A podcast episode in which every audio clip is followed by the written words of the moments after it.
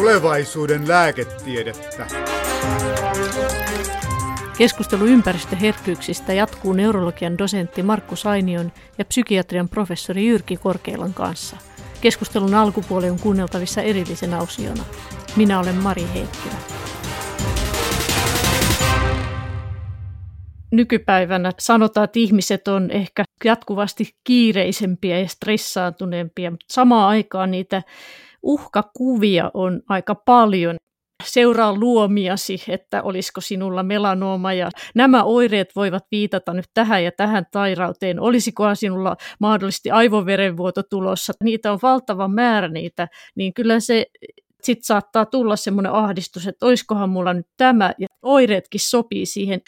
Mä juttelin tästä itse asiassa yhden lääkärin haastateltavan kanssa, niin hän sanoi vain, että se on aika yleistä itse asiassa lääketieteellisessäkin, että opiskelijoille, kun opetellaan, koulutuksessa tulee paljon tauteja, niin tulee semmoisia, että hetkon, että onkohan mulla nyt tämä. Niin se on aika luonnollinen reaktio. Joo, siis sillä tavalla on sanottu, että kandi sairastaa kaikki taudit, mitä opiskellaan tavallaan et se, se on se, mikä tavallaan harjoituksen perusteella oppii, että miten tavallisia on, mitkä, kuinka paljon, mikä se todellinen riski on. Riskikin on tämmöinen epämääräinen käsite, ja silloin kun näitä juttuja esitetään julkisuudessa, niin siellä ei lue sitä, että kuinka tavallista se on, ja, ja ihmisillä niin kuin kognitiotutkimuksen perusteella on havaittu se, että prosenttilukujen ymmärtäminen on loppujen lopuksi aika vaikeaa. Palatakseni siihen, että kuinka tärkeä on niin kuin ehkä median tämmöisten asioiden julkituominen, että jos me tuodaan kaikki riskien kautta, niin siitä tulee tämä haitta, että tavallaan ihmiset, se uhka niin kuin muuttuu oireiksi ja reaktiivisuudeksi. Ja silloin tavallaan me tuodaankin, vaikka me ollaan ajateltu, että se riskin, että me nostetaan riskitekijöitä framille, niin se on kaikille tosi hyvä, että me osataan välttää niitä. Mutta kun ne on sitten tavallaan, niitä on mahdotonta suhteuttaa omaan itsensä. Että saanko minä nyt narkolepsian, jos minä otan sen rokotteen tai jotain. Ne on ihan täysin suhteettomia siihen riskiin, tässä oli semmoinen, me yritettiin vähän niin kuin katsoa, että vaikuttaako se koulutus niin kuin tähän asiaan. Niin näyttäisi siltä, että koulutus ei suojaa ja saattaa olla jopa riski. No miksi? No varmaan sen takia, että tietoisuus ja, ja lukeminen ja selvittäminen niistä riskitekijöistä, niin se tietoisuus riskeistä altistaa sille oireille. Mennään sitten siihen isompaan kysymykseen, eli että mistä apua? Eli jos on herkistynyt jollekin ympäristötekijälle, miten se konkreettisesti se apu, että mistä sitä saa? Yksi tärkeä on tämä sisäilmaohjelma, joka yrittää nyt miettiä sekä sitä, että miten ympäristöä voitaisiin kohentaa, mutta aika keskeiseksi on noussut se, että miten näitä oireilevia voidaan auttaa. Ja siinähän tietysti oli alussa se, että, että, no, että onko se sitten se välttäminen ja ympäristön kohdistuvat interventiot vai siihen ihmiseen kohdistuvat interventiot. Ja kyllä se näyttää siltä, että, että vaikeimmin oireilevat, niin, niin se ratkee siihen ihmiseen kohdistuvilla interventioilla. No nyt tämä on tietysti sitten miettiä, että mikä taho pystyy vastaamaan siihen, että miten nämä määritellään tai miten nämä arvioidaan ja miten, mistä hoito tulee. Ja nythän tämä oikeasti on se iso kysymys on siinä, että meidän terveydenhuollossa, niin nämä on vähän näkyviä näkymättömiä, eli että nämä ei oikein niin ole määriteltävissä siihen meidän lääketieteellisen diagnoosiarsenaalin avulla, eikä siihen niin oikein päde ne perinteiset sairauksien hoidot. Ja nyt jos te ajattelette vaikka, että tarttis olla erilaisia kuormitustekijöitä ja muita, niin, niin voisi ajatella niin, että jonkun tyyppinen harjoittelu, psykoterapia, psykologin avulla, jonkun psykofyysisen fysioterapeutinkin avulla tapahtuva harjoittelu, ei sitä saa. Että nykyään se on niin kuin sosiaalivakuutusjärjestelmä määrittelee, että pitää olla psykiatrinen diagnoosi, eikä monesti ei, ei saa psykiatrista diagnoosi, se ei ole oikea nimi näille, oikea diagnoosi, niin sitten ei oikein saa mistään apua. No, onneksi. Tässä on nyt siltä vaan niin, että, että tässä kuitenkin niin kuin tämä toiminnallisten häiriöiden konsepti on laajentunut ja, ja nyt sitä kautta yritetään kehittää ja tuoda tämmöisiä menetelmiä. Et siellä on muun muassa HUSissa on tämmöinen oma harjoitteluohjelma, jossa on ajateltu ympäristöherkkyyttä yhtenä kohderyhmänä. Se oli pitkittyneiden ja haittaavien oireiden oma harjoitteluohjelma. 12 viikkoa kestää. Siellä on semmoinen netissä voi omaan tahtiin treenaa, lukea tietoa, saada chatattyä näiden valmentajien kanssa ja ihmiset kokee saavansa siitä hyötyä. Tämä on todella arvokas asia tämä HUSin perustama poliklinikka sen takia, että tämmöinen käytäntö voisi lähteä sitten leviämään ympäri maata ja vähitellen sitten se osaaminen lisääntyä. Se myös tämmöinen alue, missä sitä osaamista tarvitaan, on se, että miten suhtaudutaan ja miten puhutaan niistä asioista, kun potilas tulee vastaanotolle. Usein on niin, että jos lääkäri ei tiedä, silloin se voidaan niin kuin ohittaa, että ei sulla ole ole mitään löytynyt sairautta ja potilas saattaa kuulla sen ihan toisella tavalla kuin miten tarkoitetaan. Tää, tässä on paljon oppimista meillä niin kuin terveydenhuollolla vielä kyllä, mutta tämä on minusta kehittymässä todella hyvään suuntaan kuitenkin. Saako sanoa vielä Jyrkille toi, vielä jatkaakseen tuosta ajatuksesta, että, että kyllä me ollaan myös todettu se niin, että, että tietyllä tavalla – tämä meidän terveydenhuollon koneisto, niin se on hyvä, että tämä asia on esillä, koska myös siellä saattaa olla tämmöisiä, me puhutaan tämmöistä iatrogeenisesta toiminnasta, että se voi olla jopa niin kuin haittaa synnyttävää, että tutkitaan ja tutkitaan, tai että ajatellaan, että se on joku altiste tai immunologinen järjestelmä, joka silloin tavallaan hidastaa sitä mahdollisuutta toipua, koska silloin tavallaan ollaan fiksoitunut niin väärään mekanismiin, josta ei ole näyttöä lääkärien pitäisi siinä tavalla osata se, että, että hei, että tässä näyttäisi, että, että tässä on tämmöiset mekanismit, joihin auttaa tällaiset asiat, ja tämmöinen toimintatapa voi olla niin, että, että se synnyttää haittaa. Yksi, mistä on nyt puhuttu, on tämä Dynamic Neural Retraining System, DNRS, joka on tämmöinen Annie Hopperin kehittämä menetelmä. Ja siinä on ideana, että ihminen harjoittelee puolen vuoden ajan sanomaan itselle, että uhan tunne on virheellinen eikä aikaa uhkaa ole. Tämä on, tästä menetelmästä ei ole mitään tieteellisiä todisteita sen pätevyydestä, ja tämä on hieroja, joka tämän on kehittänyt, mutta sitä silti jonkin verran hyödynnetään. Tutkitaanko sitä nyt ja onko se tulevaisuudessa mahdollisesti yksi menetelmä, Markku Sainio? No mä näen sen, että, että, tota, sit maailmalta kun etsittiin näitä keinoja, että millä ihmiset paranee, niin sitten siellä nousi tämä keino. Ja tämähän oli tietysti aika niin houkutteleva, että annetaan tämmöiset itseharjoitteluohjeet, mutta tämä synnyttää valtavasti tämmöistä turbulenssia, kun se ei ole terveydenhuollon kehittämä. Tämä Anni Hopper on, on tavannut hänet muutaman kerran, niin on tämmöinen life coach ja tietysti tämmöinen ei muuta terveydenhuollon koulutusta kuin sitten tämä hieronta. Mutta tota, itse oireilevana sitten niin kuin tota, tai vaikeana ympäristöherkkään sitten rupesi selvittää, että mikä tähän voisi auttaa ja sitten testasi erilaisia menetelmiä. Sitten mä kerron vielä teille tämän, tämän konseptin, että kun se ei sitten herätti niin kovasti vastustusta tämmöinen, että joku tämmöinen DNRS-ohjelma, että sitä nyt pitäisi harjoitella ja niin sitten Raimo Lappalainen psykoterapia professori Jyväskylässä, niin sitten mä sanoin, että no, kattokaa nyt se, että, että mikä siinä on, että mikä siinä on se juju, että miksi ihmiset paranee, niin sitten he totesivat siellä, että ei, ei tässä ole mitään ihmeistä. Että tässä on just niitä samoja elementtejä, mitä me terapiassa käytetään silloin, kun me pois opetetaan nyt ihmisiä jostain tietystä haitallisesta asiasta. Että tässä on, mutta siinä oli tiettyjä jujuja, mitä itse tämmöinen sen häiriön kokenut ja siitä parantunut, niin voi tavallaan tuoda lisää. Et siinä oli just se, että siinä vähennettiin se uhkamerkitys. Hän osui niin kuin todella oikeeseen siihen, just siihen, mitä me ajatellaan, että se on se ihan se ydinmekanismi. Niin ne harjoitteet on niin kuin erityisesti suunnattu siihen.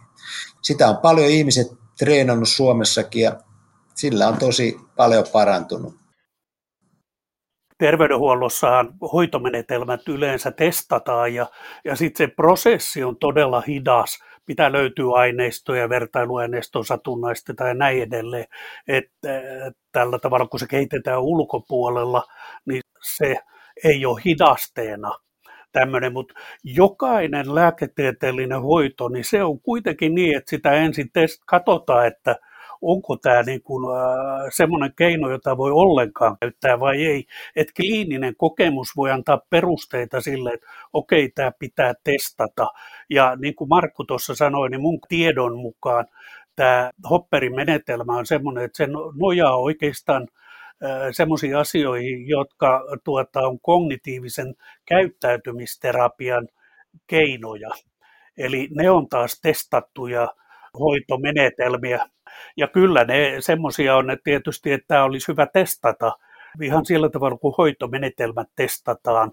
Mutta onhan aikaisemmin lääketieteessä ollut niin, että ne hoidot on perustunut kliiniseen kokemukseen, ne on siirtynyt käyttöön, niitä on käytetty vuosikymmeniä.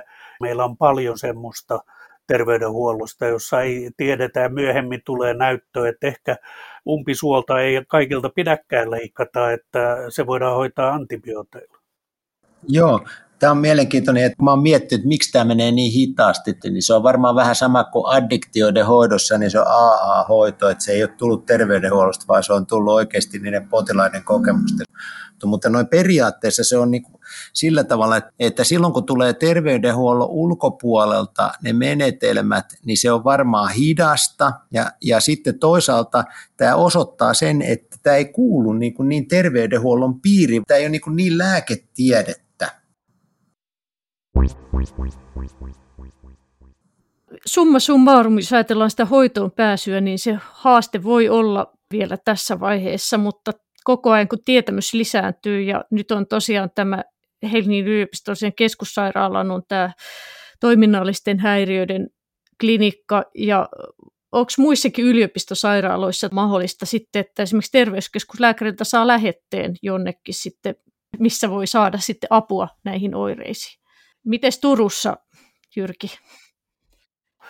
Turussa on tällainen, tämä on siirtynyt oikeastaan niin kuin lastentautien puolelle sen takia, että siellä hoidetaan harvinaissairauksia, niin sitten tämä niin kuin näiden asioiden hoidon arviointi, tutkimus ja kehittäminen on siirtynyt sinne, vaikka me ei ole kyse aikuispotilaista, mutta se lähti siitä, että tämmöiset lapset, joilla on toiminnallisia häiriöitä, niin he ohjautuvat ennen sinne, jolloin siellä kehittyy vähän osaamista vähitellen näihin asioihin ja sitten myös aikuiset on alkaneet niin kuin ohjautua sinne, mutta erillistä poliklinikkaa siellä mun tie, tietoni mukaan ei ole.